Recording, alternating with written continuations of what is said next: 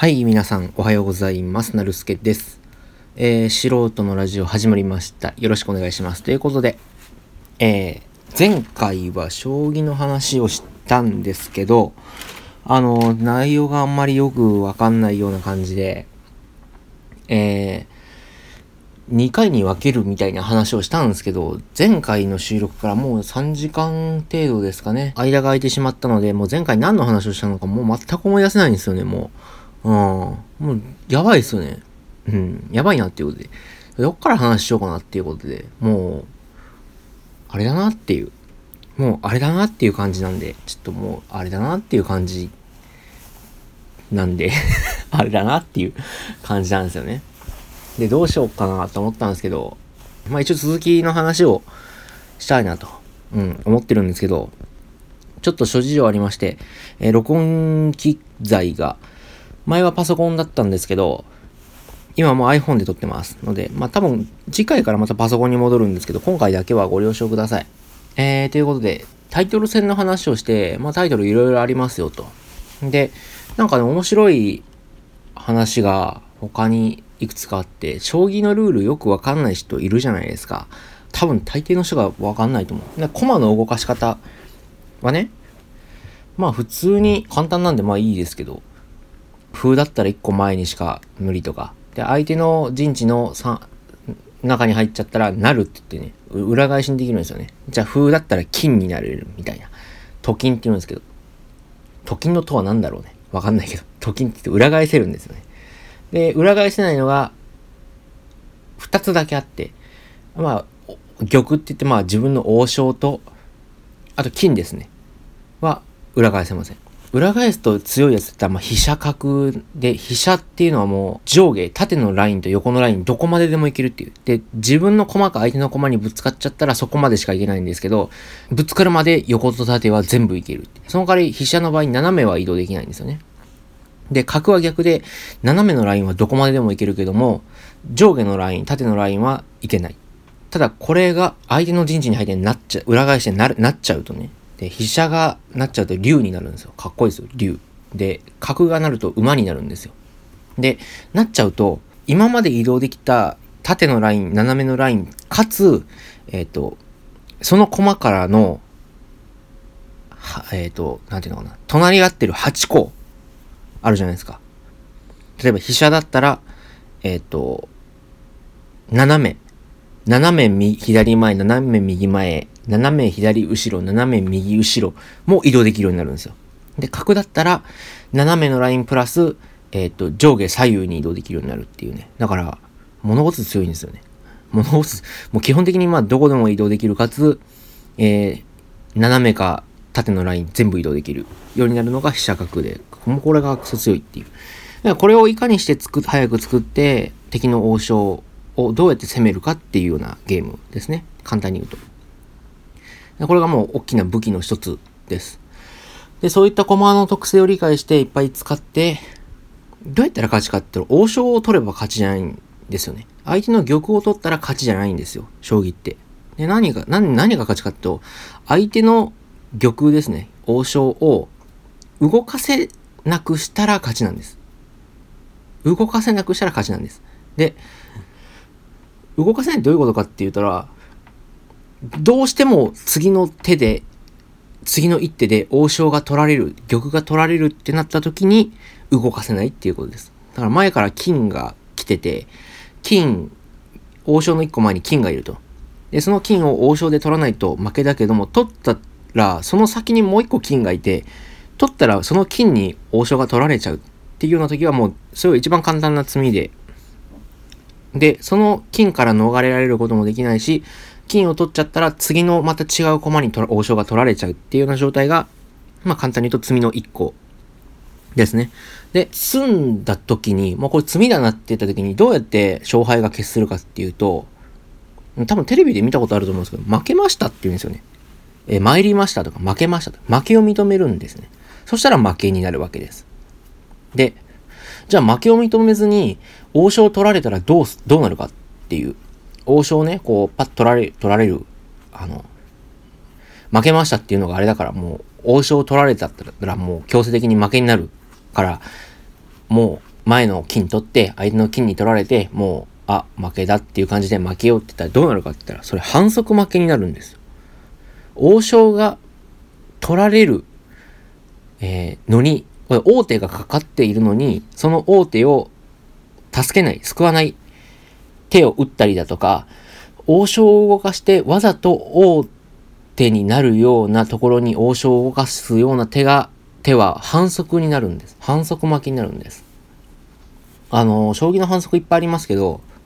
あの、王将を取られた、たまにね、あの、インターネットのやす、あの、無料の、えっ、と、フリー将棋とかだと、王将が取られて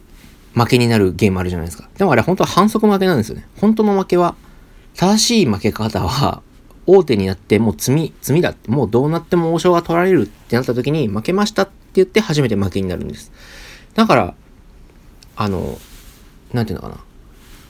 将棋のゲーム買うとするじゃないですか。iPhone とか、あとは、えー、iPhone とかっていうか、スマホとか、あとは、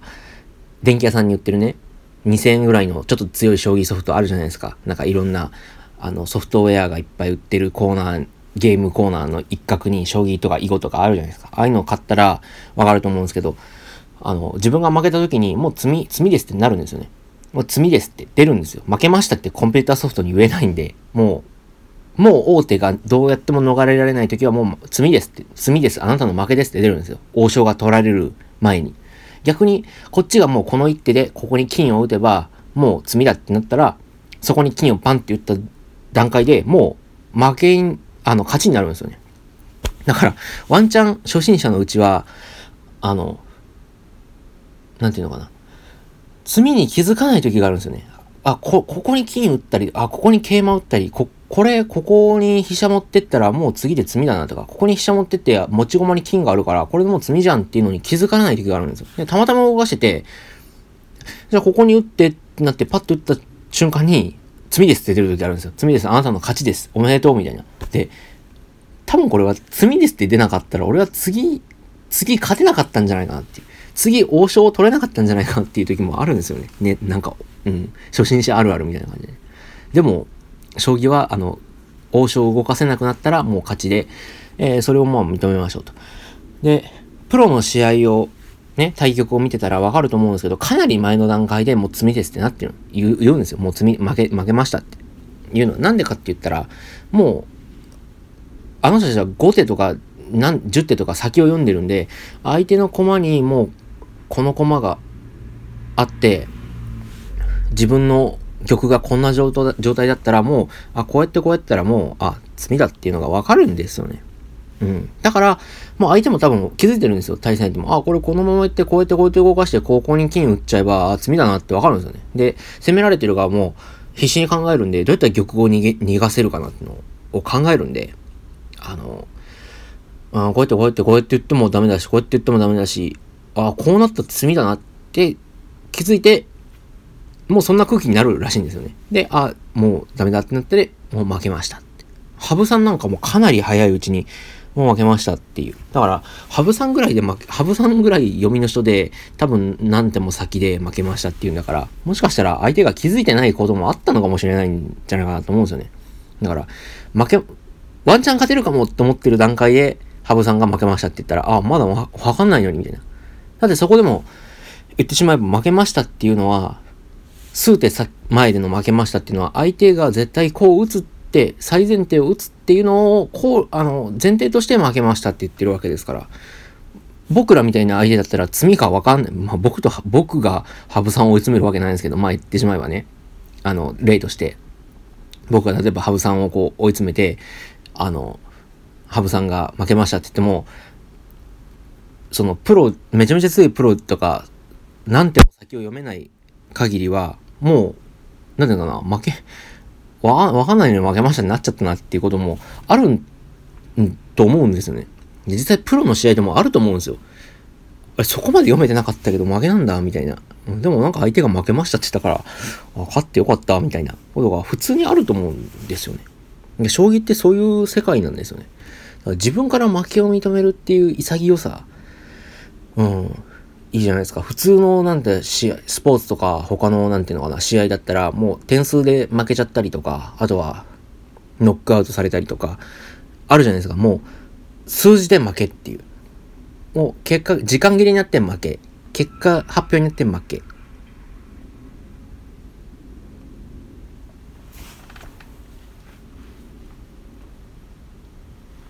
になる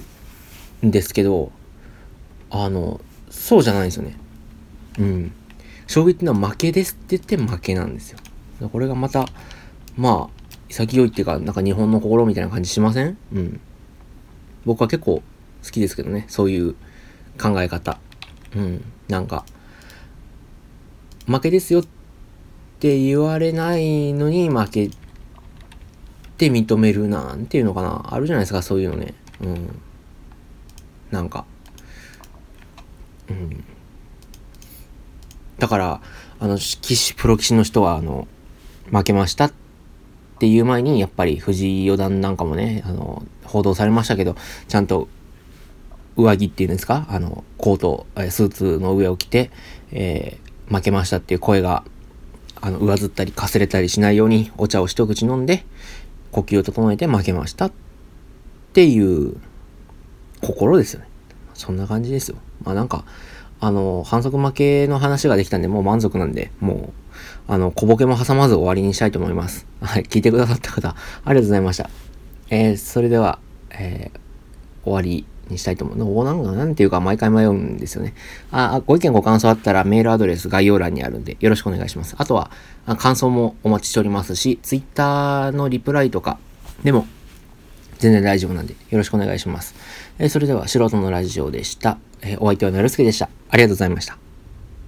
それでは、さようなら。